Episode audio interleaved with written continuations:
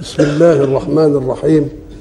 الحمد لله رب العالمين والصلاة والسلام على أشرف المرسلين وخاتم النبيين ورحمة الله للعالمين سيدنا محمد وعلى آله وصحبه أجمعين. وبعد فقد وقفنا في اللقاء السابق عند قول الله سبحانه أعوذ بالله من الشيطان الرجيم. ان الذين يؤذون الله ورسوله لعنهم الله في الدنيا والاخره واعد لهم عذابا مهينا. وقلنا ان الايذاء في عرفنا ايلام المؤذي للمؤذى. وهذا أمر لا يتناسب مع الحق سبحانه. فما معناها بالنسبة له؟ معناها أن يغضبه بأن يخرج عن منهجه الذي وضعه له. والحق سبحانه وتعالى حينما استخلف الإنسان في الأرض قلنا خلق له قبل أن يخلقه. فجاء مخلوقه الخليفة على كون معد له. يضمن فيه بقاء حياته ويضمن فيه بقاء نوعه. وأعد له أيضا قانون صيانته بحيث إن أصابه عطب كيف يصلح هذا العطب. قبل أن يخلقه أعد له قوته في الأرض وأعد له منهجه في كتاب محفوظ. ولذلك تجد الحق سبحانه وتعالى حينما يتكلم في سورة الرحمن يقول أعوذ بالله من الشيطان الرجيم. بسم الله الرحمن الرحيم. الرحمن علم القرآن. خلق الإنسان علمه البيان. فكأن تعليم القرآن وهو قانون الصيانة للمنهج موجود قبل أن يخلق الإنسان. وذلك كأي صانع من البشر. حين يصنع صنعته قبل أن يصنع الصنعة يعد لها غايتها. لماذا؟ صنعت. وما قانون صيانتها الكتالوج بتاعها. الرحمن علم القرآن خلق الإنسان علمه البيان. إذا فالحق سبحانه وتعالى أعد للإنسان قوته قبل أن يخلقه ليضمن بقاء حياته وأعد له امتداد نسله ببقاء نوعه. وأعد له قانون الصيانة إن حصل منه عطب يصلحه. فكان ولا بد أن يكون الإنسان سوي التكوين في كل شيء. مخلوق له كل شيء ومخلوق له منهج الصيانة. فإذا ما خرج الإنسان المخلوق لله وجعله خليفة في الأرض على قانون الصيانة الذي وضعه يبقى أغضب الله لأن الله يريد أن تظل صنعته صنعة جميلة. هذا الغضب من الحق سبحانه وتعالى يترتب عليه شيء وهو انه لازم يعاقبه هذه العقوبة إما أن توجد في الدنيا ليرتدع هو أو ليردع أمثاله وإما أن تؤخر للآخرة. والحق سبحانه وتعالى لا يمكن أن يترتب عنده إيذاء من أحد. لكنهم حين يقولون لا وجود لله أو يقولون الله موجود وله شركاء أو الله موجود وله أبناء الملائكة بنات الله ابن الله؟ كل الكلام ده. الله فقير ونحن أغنياء. يبقى اذا المسألة دي بيترتب عليها غضب الحق لأن خليفته في الأرض لم يؤدي المطلوب منه على حسب منهج الله. اذا فالإيذاء لا بد أن يكون بالقول. ما يمكنش يصلوا إلى الله ليفعلوا فيه إيذاء. فما دام إيذاء بالقول نقول لهم أنتم لم تخرجوا وإن كنتم كافرين عن قبضة ربكم. إياكم أن تظنوا أنكم إن كفرتم خرجتم عن قبضة الحق. أنا خلقتكم مختارين فيما كلفتكم به. لأعرف من يقبل علي بحب لا بقهر. تركتكم مختارين تأمنوا بي أو ما تأمنوش تطيعوني أو تعصوني. وكان من الممكن إنني أخلقكم على هيئة صالحة بحيث لا تستطيعون المعصية. كما خلقت الملائكة. ولكني لا أريد أن يذهب خلقي إلى حبي بقهر. وإنما أريد أن يذهب خلقي إلى حبي باختيار. ذلك هو المقصود. والدليل على ذلك أنكم مخلوقون على هيئتين هيئة لكم فيها اختيار وهيئة مقبوضين في قبضة الحق لا اختيار لكم فيه. فمثلا أنت تؤمن وتكفر أنت حر. تطيع تعصي انت حر طيب ما دام تعودت التمرد على الله وتعودت المخالفة وبقت كيف عندك إنك تخالف ربنا فلا تؤمن به أو تشرك به أو أو إلى آخره. بقت أنت عندك قدرة إن تخالف. طب ليه بقى؟ ساعة أجري عليك ما لا اختيار لك فيه لم تعارض. أمرضتك. كان المفروض بقى إن ما دام أمرضتك أنت متمرد بقى. لا ما تمرضش. تقول له لا مانيش مرضاه تمرض. يموتك. تموت. تصيبك اذا لا تزال أنت في قبضة الله. أنت مختار في التكليف فقط. إنما في الباقي انت ومع ذلك إن كنت مختار في التكليف تؤمن أو لا تؤمن وتطيع أو لا تطيع أنا رب. ومطلوب مني أن أعينك على ما تحب.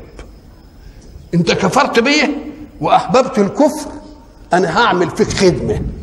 ما دام احببت الكفر سأطبع على قلبك واختم علشان لا يخرج منه الكفر ولا يدخله الإيمان. يبقى أنا جيت على مرادك ولا لأ؟ مما يدل على إن كفرك ما يهمنيش. لن تبلغوا نفعي فتنفعون ولن تبلغوا ضري فتضرون. وأنا لا أزال في الأمور التكليفية أنتم مختارين. إنما في غير التكليف أنتم مقهورين. والشاطر أجري عليه قضاء يتمرد عليه ولا يعملوش الله. طب دي في اختيار وفيه قهر. ففي القضاء قهر. وفي التكليف اختيار. وبعدين هيجي وقت أمنع حكاية الاختيار دي خالص. وأقول في الآخرة لمن الملك اليوم. وأعود بقى إلى سلطاني. لمن الملك اليوم. إحنا ملكنا أشياءنا متاعنا بنملكه ولا ما وملكنا لملوك يملكونه ويملكوا متاعنا. خلاص؟ وبعدين في الآخرة يقول لا ما فيش حاجة من دي. لمن الملك اليوم؟ لله الواحد القهار. يبقى أنتم في قبضتي. لن تبلغوا نفعي فتنفعوني ولا ليه؟ أم قال لك لأنني خلقتكم وخلقت لكم قبل أن أخلقكم بصفات الكمال فيه. فخلقكم مش هيجيب لي صفة كمال. ولذلك يقال الله خالق من أوصافه وأسمائه الخالق حتى قبل أن يخلق الخلق لأنه بكونه خالق خلق. مش ما بقاش خالق إلا لما خلق. ده هو ما أقبلش على الخلق إلا لأنه إيه؟ لأنه خالق. يبقى هو خالق قبل أن يخلقك الله. اذا لازم تفهم إن صفات الكمال دي لا ولا يمكن حد يجي ناحيته. انقل الرسول بقى في الإيذاء. الرسول بشر. فله لونين من الإيذاء. نزاع يشترك فيه مع ربه بأنهم يكذبوه يا مجنون يا مش عارف يا ساحر يا مش عارف إيه يا الله الله الله, الله. يقولوا اللي يقولوه. وبعدين يتعدى إلى الفعل يألموه بالفعل. ألم يضعوا له في مكة؟ سلى البعير اللي هو السقط بتاعه وهو كده وحطوه على ظهره. هو ده كلام في الفعل أهو. يبقى إذا الرسول بيشترك في إنه يؤذى كما يؤذى الله ويؤذى ايذاء بشري بقى ثاني فيه إيلام. فيه إيلام. طيب. ألم يسلطوا عليه السفهاء في الطائف؟ علشان يضربوه بالحجارة فتدمى قدمه؟ ألم يكسروا رباعيته في يوم أحد ويشد رسول الله فيها ويزح دمه؟ يبقى فيه إزائين ولا ما فيش إزائين؟ فيه إزائين. إلا أن الحق سبحانه وتعالى حينما يتكلم عن إيذاء الرسول يتكلم عن إيذاء بشر يجمع حاجتين اثنين إيذاء بالقول وإيذاء بالإيه؟ إيذاء بالفعل. وبعدين يقول وقمة الإيذاء بالفعل ما يتعرض لأمر محارم أزواجه. ولذلك قال إيه؟ ما كان لكم أن تؤذوا رسول الله في أن تخالفوا ما جاء به أو تتهموه بما ليس فيه أو تتعرضوا له بإيلام حسي. وجاب حاجة واحدة بس بالنص. ولا أن تنكحوا أزواجه من بعد. أبدا. الله. جاب دي ليه كده اللي بقى كله كل دي ودي كوم أما قال لك لأن دي الطبيعة البشرية. الطبيعة البشرية أن الرجل كما قلنا سابقا يحب أن يتجمل على أحبابه بما يملك ولا يملكون. يتمل يتجمل عليه بثياب يتجمل عليه بمركبة يتجمل عليه بقصر يعني إنما ما عمرش واحد تجمل على واحد بأنه تعالى بص لمراتي ولا بصبص لها ولا خدها. أبدا. يكره الحكاية دي. كراهية تحريم ولذلك سيدنا حذيفة كان يحب امرأته. فقال لها ألا تحبين أن تكوني معي في الجنة؟ قالت نعم. قال إذا إذا مت فلا تتزوجي بعدي.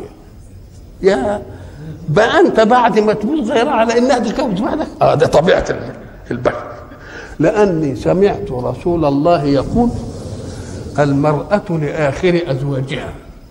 وأنت ما دام عايز تبقوا وياه في الجنة ما تتجوزيش بعد أحسن هياخدك مني وتروحوا الجنة.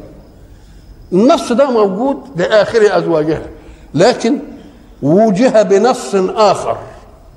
سئل رسول الله مرة أي نساء الرجل تكون معه في الجنة؟ فقال أحسنهن خلقا معه العلماء يفتكروا إن في ده إيه؟ تعارض بقى ودي كذا ودي كذا ودي كذا. قال لك كلمة آخر دي ما تطلقش في آخرية الزمن. ده في آخرية الارتقاء. افرض إن واحد كان له صديق كده وراحوا رحلة في أوروبا ومش عارف إيه وتمتعوا بقى المتعة اللي مش عارف إيه من 10 20 سنة. يقول له إيه رأيك لما قعدنا في الحتة الفلانية؟ يقول لك ده كانت آخر متعة. وبعدين ما هي جت حاجات بعدها. يبقى آخرها يعني بلغت الإيه؟ يبقى لآخر أزواجها في المتعة وإن كان متقدما بحسن الخلق. يبقى الاثنين اتفقوا ولا ما اتفقوش؟ يبقى اتفقوا. الشعراء حتى اللي مسكوا العملية وبيحبهم ويعملوا غزل ومش عارف إيه ويتنقل من دي لدي ويروح هنا ومش يروح هنا وينشغل قلبه ويتعمل ويتعفرط على المحبوبة بتاعته. كان بيحب بهند. يقوم يقول إيه أهيم بهند ما حييت. فإن أمت فهو أسفي. من ذا يهيم بها بعدي؟ قال بعد ما يموت بيفكر مين اللي هيجي يحبها تاني دي؟ الله دي إذا مسألة صعبة على الطبع الإيه؟ على الطبع البشري. والتاني بقى ده بس اقتصر اللي تعب قوي مين اللي هيجي مطرحه. إنما التاني كان أبلغ منها. أهيم بدعد ما حييت.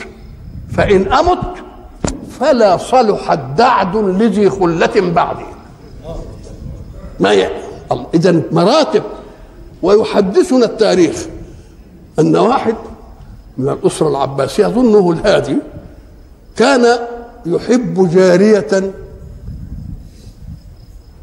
اسمها غادر. ومن حبه لها قالوا انه تزوجها وبعدين في خلوة من الخلوات الهيام والعشق قال لها عاهديني لأنه كان مضعوف الصحة شوية. إذا أنا مت اوعي تتجوزي بعدي فادته العهد على إنها ما تتجوزش بعده وبعدين بعد مدة كده وهديت النار له أخ خد باله منها وخدت باله منه فاتجوزها. لما طالت المسألة بقى وبردت. ما هي أصل المصائب لها عمر. كل مصيبة لها عمر. كل شيء في الكون يبدأ صغيرا ثم يكبر. إلا المصائب. فإنها تبدأ كبيرة ثم تصغر. اللي يشوف اللي مات اللي الست اللي مات وحيدها وهي عمالة تعمل اللي عملناه وبعدين إيه؟ يشوفها عمالة بعدين بعد مدة كده تضحك وبتاكل وبتشرب ومش عارف إيه وبتاع. وده من لطف الله. من إيه؟ من لطف الله. فالست بعد ما مات الحرارة بتاعت الحب بتاعت الهادي بردت اتجهت لإيه؟ لأخوه. وأخوه برضه كان واخد باله منها. لأن ما دام يعني بالشكل ده كده وبده ياخد عليها عادة حتى بعد الموت تبقى لازم ملفته لكنها ما صبرتش واتجوزته. سبحانه وتعالى حين يعامل في هذه المسألة يعامل غرائز هو اللي خلقها. مثلا التي يتوفى عنها زوجها. كانت عدتها قد إيه؟ لا أربعة أشهر وعشرة ده بعدين. والذين يتوفون منكم ويذرون أزواجا وصية لأزواجهم متاعا إلى الحول. غير إخراج ما يخرجهاش من البيت. حول سنة.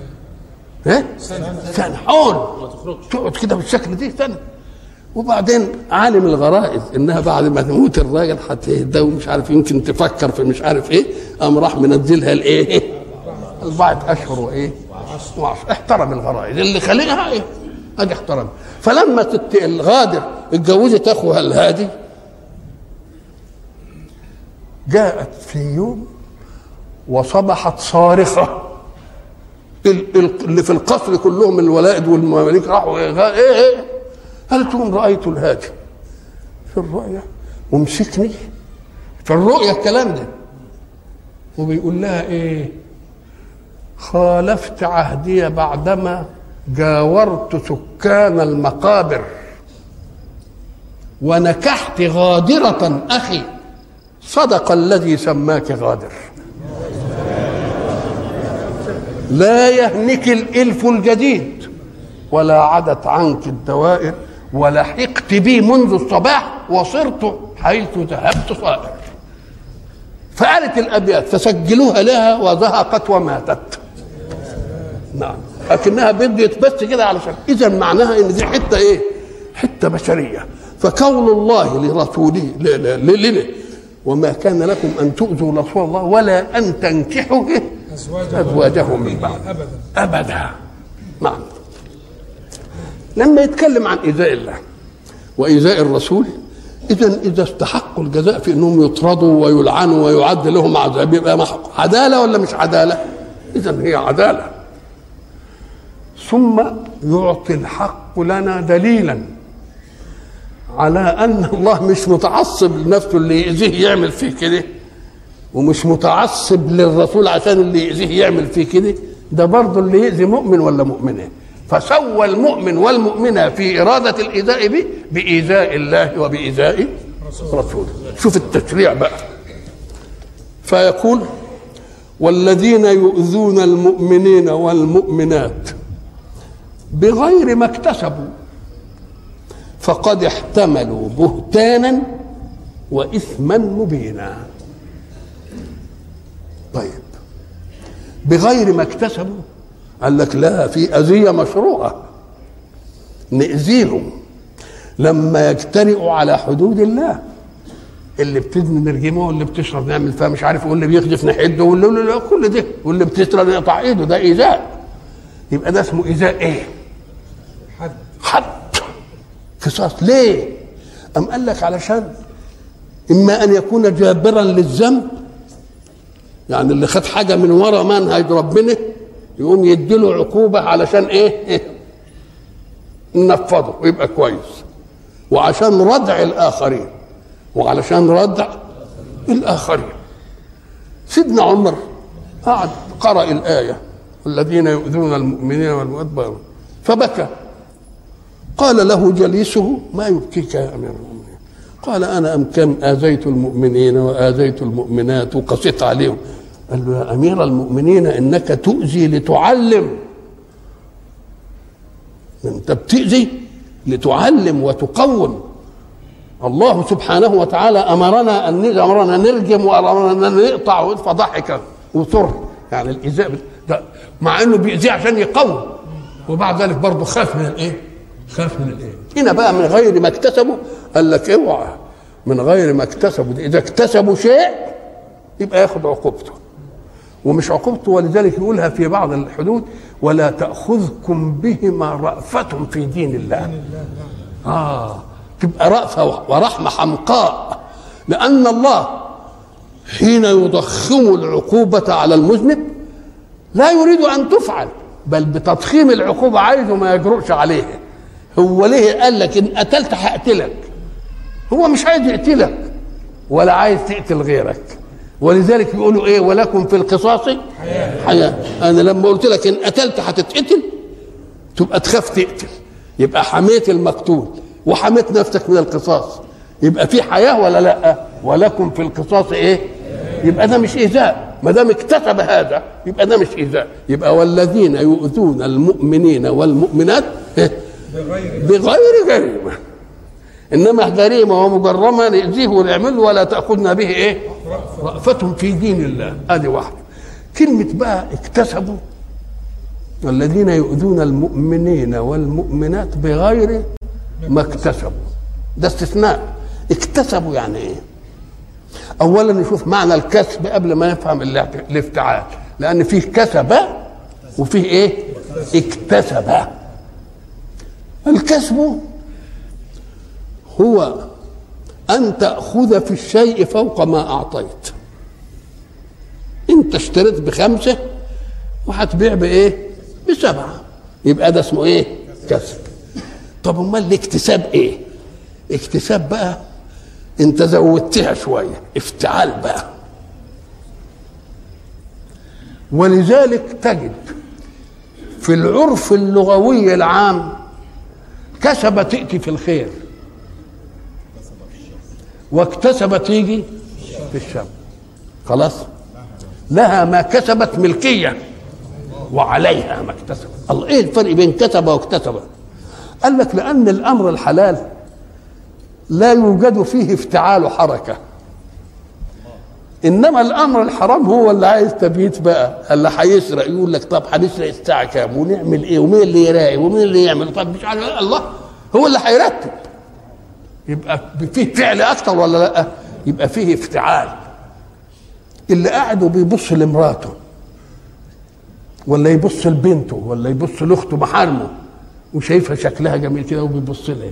بالله بيتحين إن حدش يشوفه. طب ويحب يشوف واحدة تانية بيعمل إيه؟ يشوف بقى يراقب أعين الناس ويكون مش عارف إيه هو ده اللي بيفتعل. هو ده اللي إيه اللي بيفتعل؟ اللي بيوزن لك وزنه في الوزن الحلال. جايب الكفة كده ومش عارف وماسك البتاع حلال ما فيش افتعال. إنما اللي عايز يخنصر منك في الوزن بقى. يكلفت بقى. لا مش يكلفت في البضاعة في الميزان. ده يروح عامل إيده كده وصابعه على البتاع تك عليه شوية عشان ي... عشان يطب. مش كده؟ وفيه ناس مش كده. ده يجيب الميزان كده ومقعد ولد في في ركن في بتاعة العربية اللي تحت مش العربية اللي اليد دي فيها بتاع باب كده. مقعد ولد ويجيب الميزان كده والواد يروح بصابعه كده هو اللي يفتعل. يبقى اذا اللي بيعمل حلال واضح ما فيش فيه افتعال إنما اللي بيعمل حرام هو اللي بيعمل إيه؟ هو اللي بيحتال. فيه اكتساب. أم قال اللي كسب غير اللي اكتسب. طيب لكن آية في القرآن برضه بينت إن فيه ال ال الكسب بلا من كسب سيئا. به خطيئته. هي دي اللي جت تناقض الإيه؟ المفهوم. لأن جت في السيئة كسبه. قام قال لك آه أصلها بقت ما تكلفوش حاجة يبقى معلم فيه بقت سهله عليه قوي زي الحلال تمام. ولذلك يقول وأحاطت به خطيئته. ما شاء الله. يبقى بقى سماها إيه؟ وينبسط به. فيه واحد يعمل الجريمة إنما بعد ما يعملها وتهدأ شرة نفسه يزعل ويعيط يقول أنا عملت دي ليه؟ ويمكن يضرب نفسه ويكره مش عارف الايه وإيه وفي واحد لما يعمل الجريمة يم- انبسط ويقول لأصحابه اما أنا قضيت ليلة بقى؟ كانت ليلة. ومبسوط أهو ده الكسب بقى. انما آه ولا الاكتساب. يبقى اذا بقت غية عنده. وبقى معلم بحيث يستطيع أن يستر حركات انفعاله في الحرام زي الحلال تمام. وكأنه ولا حاجة. نعم. زي اللي اللي بيعملوا المشرط دول. بيقف كده ومش عارف ما تعرفش إزاي ما تعرفش إزاي يسرق منك الفلوس ولا يعمل لك البتاع إزاي دي. اتعلم خفة الإيد. بقت بقت عملية إيه؟ بقت بقت زي ما تكون ملكة. وملكة يقعد يحتال بقى على إن هو إيه؟ خلاص يعمل العملية ولا حد يل... ولا حدش يلتفت إيده. الراجل بلدنا إحنا ناصح قوي ورايح السوق عشان يشتري عجلة وواخد الفلوس. وحاططها قال ومن نصحته الشيخ مصطفى حاطط الفلوس في إيه في, في جيبه وماسكها بإيده. وحاطط إيده ده ما طلعش الحرامين بقى ناصحين شافوا الواد داخل السوق وعامل كده قال لك ده لازم إيه؟ العكمه هنا. يقوموا يعملوا إيه بقى؟ شوف الصنعة بقى بقت سهلة. فراح جايب حتة روس من السوق روس البهائم ده. وجه على الايه على الكتف الثاني وراح حاطط له حتة كده وحك نفسه في عص نفسه منه. وقال له يا أخي ما تبقى تفتح. إيه ده اللي مش قال له إيه؟ قال له الوساخه دي إيه دي؟ قام شال السبل بتاعه وحط إيه شوف بقى اهي دي كسبه بقت مكسب. بقت إيه؟ بقت مكسب. ولذلك العقاب حين اكتسب لأن فيه افتعال يجيء العق... تجيء العقوبة بمثل افتعاله. والذين يؤذون المؤمنين والمؤمنات بغير ما اكتسبوا مش ما كسبوا فقد حملوا ولا فقد احتملوا. آه يبقى اكتسب تروح احتمل. إيه الفرق بين إيه؟ بين حمل واحتمل. الحمل أنا أطقته وحملته إنما احتمل يعني حمله بمشقة. زي ما تفاعلت ومش عارف إيه في الذنب نعمل واجب في الإيه؟ في العقوبة. مم.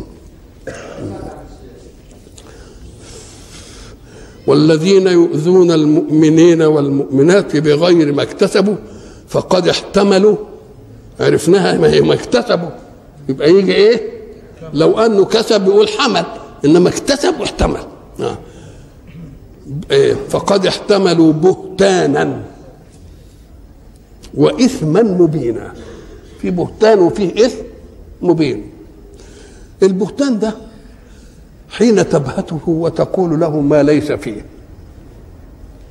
تكذب عليه. إنما الاسم ترتكب ذنب وياه.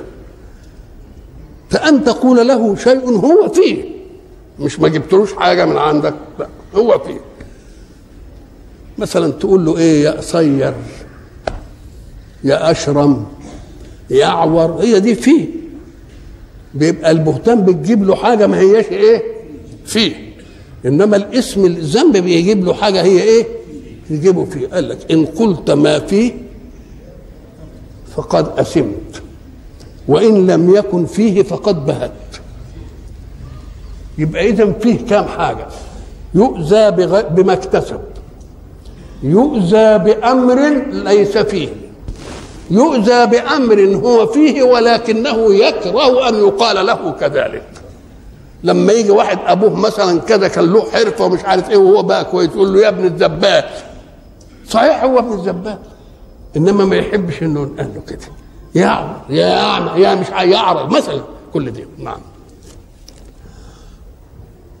اذا الحق سبحانه وتعالى صان المسلم صيانة كما يحب أن يصون ذاته من الفحش والهجر ويحب أن يصون ذات رسوله أيضا.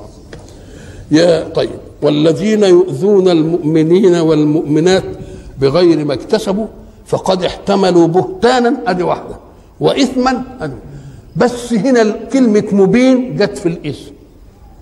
مبين يعني إيه؟ مبين واضح. طب اشمعنى في ذنب أم قال لك لأن الوضوح في الشيء إما أن تقر أنت بالذنب وإما أن تكون عليك البينة. مش كده؟ هنسألك انت قلت للراجل ده يا اعمى أو يا اعور أو يا مكسح أو أو أو يا اشرم أو اي اتحب ان يقال فيك بالصفة التي تكرهها؟ لو انك انت كده كنت تنبسط لما حد يقول لك كده؟ لا ما انبسطش يبقى ده اقرار منك. يبقى هذا هو الاسم اللي عليه اقرار منك. ولذلك حين تمنع من شيء قدر في نفسك إن فعل فيك. تنبسط ولا ما تنبسطش؟ ما تنبسطش. أقول لك ما تسرق بقول لك ما تسرقش. ثم ما تزعلش. لأننا بنقول للغير أيضا ما تسرقوش. فأنت لو سرقت تزعل ولا ما تزعلش؟ فكذلك برضه اللي ينسرق منه يزعل. يبقى مين اللي جاب ال- ال- البيان والإقرار؟ أنت صاحب الذنب. لأن قل له إن فعل فيك ما فعلته أنت. تبقى مبسوط؟ لا ما بقاش مبسوط. يبقى أنت اللي اقرت على نفسك نعم. يا أيها والذين يؤذون المؤمنين والمؤمنات بغير ما اكتسبوا فقد احتملوا بهتانا وإثما مبينا. أيها النبي قل لأزواجك وبناتك ونساء المؤمنين. الثلاثة الأزواج والبنات ونساء المؤمنين. لأن أنت الأسرة بتاعتك نساء العالم كله. فتكلمت مع الأزواج لأنهم يخصوك عشان لما تتكلم مع النساء اللي هم مش لا أزواج ولا بنات ها يبقى معناها إن دي سهلة لانني لازواجي ولبناتي ما بألزمكوش حاجة ما ألزمتش بها مين؟ لا أزواجي ولا بناتي. ولذلك يقول لك أنت بتزعل مني ليه؟ أنا لم آمرك بأمر أنا عنه بنجوى. قبل ما بأمرك إيه؟ بأمر نفسي. ولذلك القائد طارق بن زياد لما راح يفتح الاندلس وبعدين هو القائد قال اسمعوا أنا لم آمركم بأمر أنا عنه بنجوى. وأنني عند ملتقى القوم يعني هو بالمسلمين وأعداء التانيين اللي في الشق الثاني من الأندلس سابقكم فمبارز سيد القوم. فإن قتلته فقد كفيتم أمره. وإن قتلني فلن يعوزكم أمير بعدي. يعني مش ببعتكم وأقعد أنا أتفرج. لا. يبقى ال- ال- الامر يأمر نفسه إيه؟ اولا. وبعدين يأمر أحبابه إيه؟ ثانيا. علشان ما يبقاش هو واخد تميز. واخد تميز. ولذلك سيدنا عمر اللي خلاه ينعدل في حكمه إيه؟ يقول لك عمر حكم العالم وهو قاعد كده بال- بالمرقعة بتاعته. مش قال له إيه, إيه حكمت فعدلت فأمنت فنمت؟ آه. خلاص كده. طب عمر بقى ساعة ما يجي يعمل قرار عارف القرار بيجي فساده منين؟ من مراكز القوة اللي حوله. يقوم يجمع الكل قرايب وقال لهم أنا اعتزمت بعون الله أن أصدر قرارا بكذا.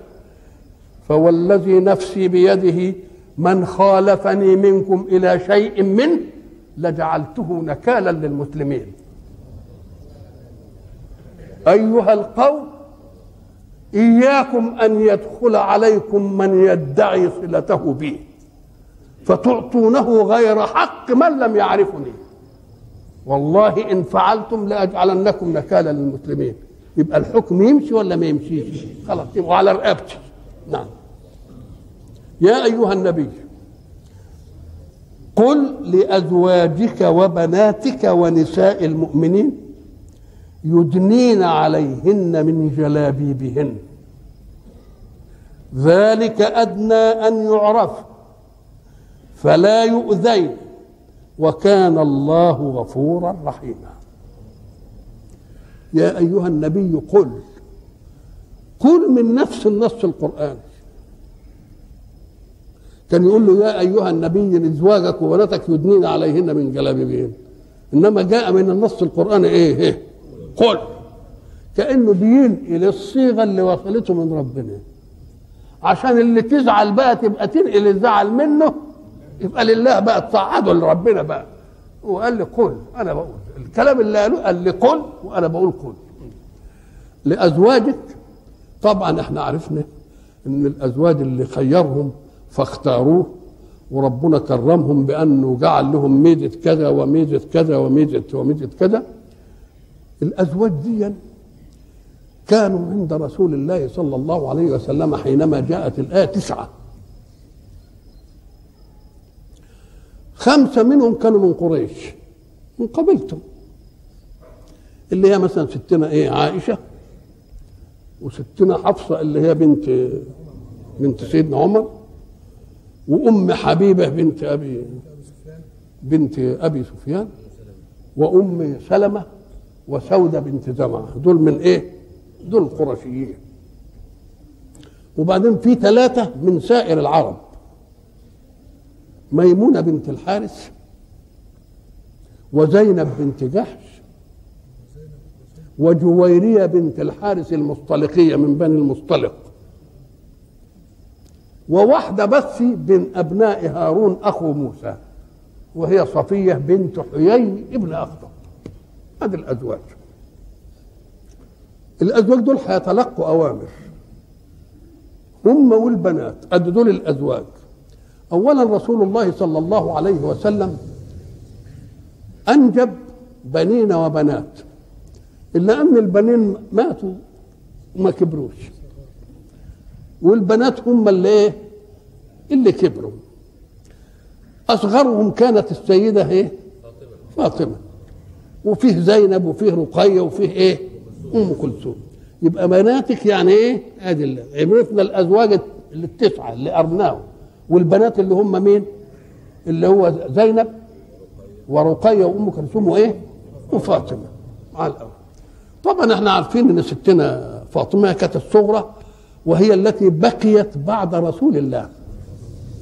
يعني كل بنات النبي ماتوا في حياته وفاطمة هي اللي إيه؟ هي اللي فضلت للإيه؟ للآخر وطبعا لها إيه؟ قصة قصة الضحك والبكاء. ولذلك بقى بعض العارفين كان يقول إن إن ستنا فاطمة الله يقول وأنه هو أضحك وأبكى. قامت لما جت في حكاية عائشة وقال لها إيه اللي بكاكي وإيه اللي ضحكت؟ قالت لا لأنني لما دخلت على أبي وهو مريض قال لي إن هذا هو مرض الموت يا فاطمة. فبكيت. ثم أشار إلي فذهبت وقال لي يا فاطمة ستكونين أول أهل بيتي لحوقا بي. وذلك ما عادتش ست أشهر. فضحكت. أخذ العلماء من هذا أن بمجرد الموت يكون اللقاء للأموات.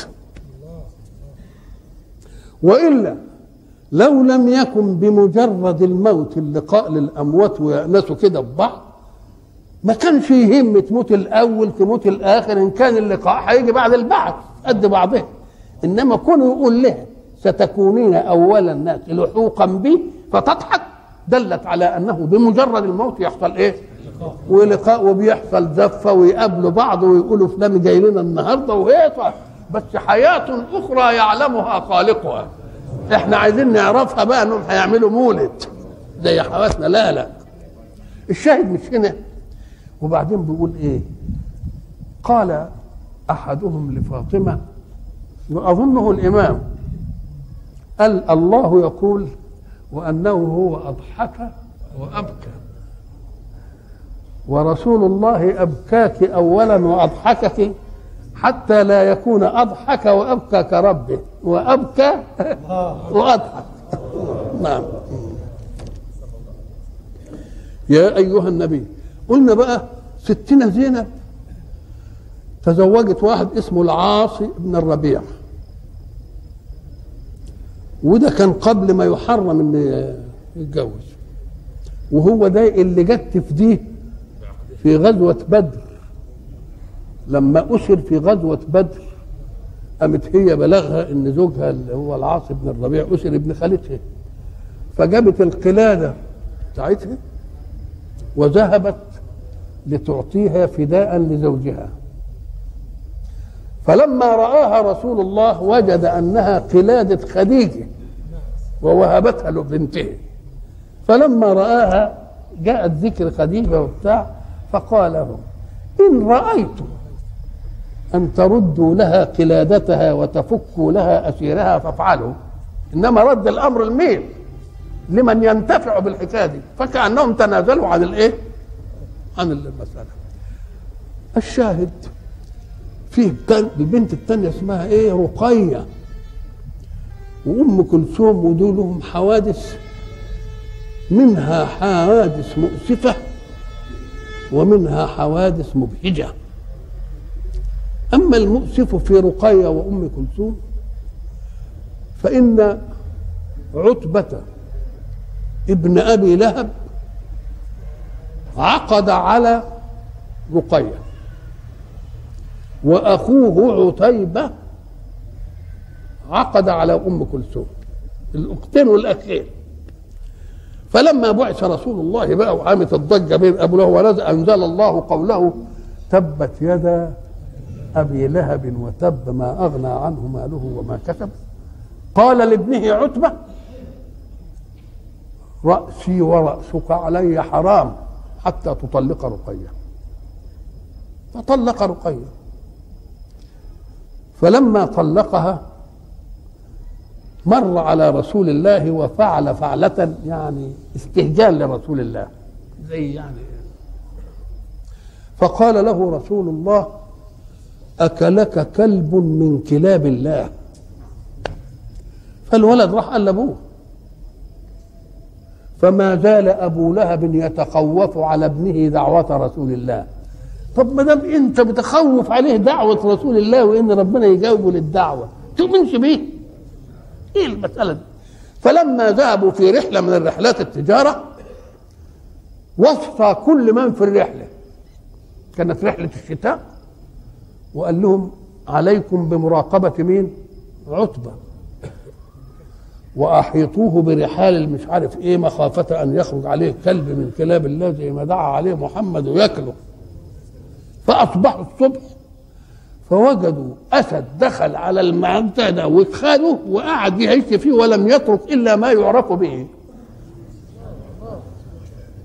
فواحد قال آه ربنا صدق رسول الله في حاجة؟ ويعني في حاجة ثانية يعني ان هو قال أكلك كلب من كلاب الله واللي أكلوا اسد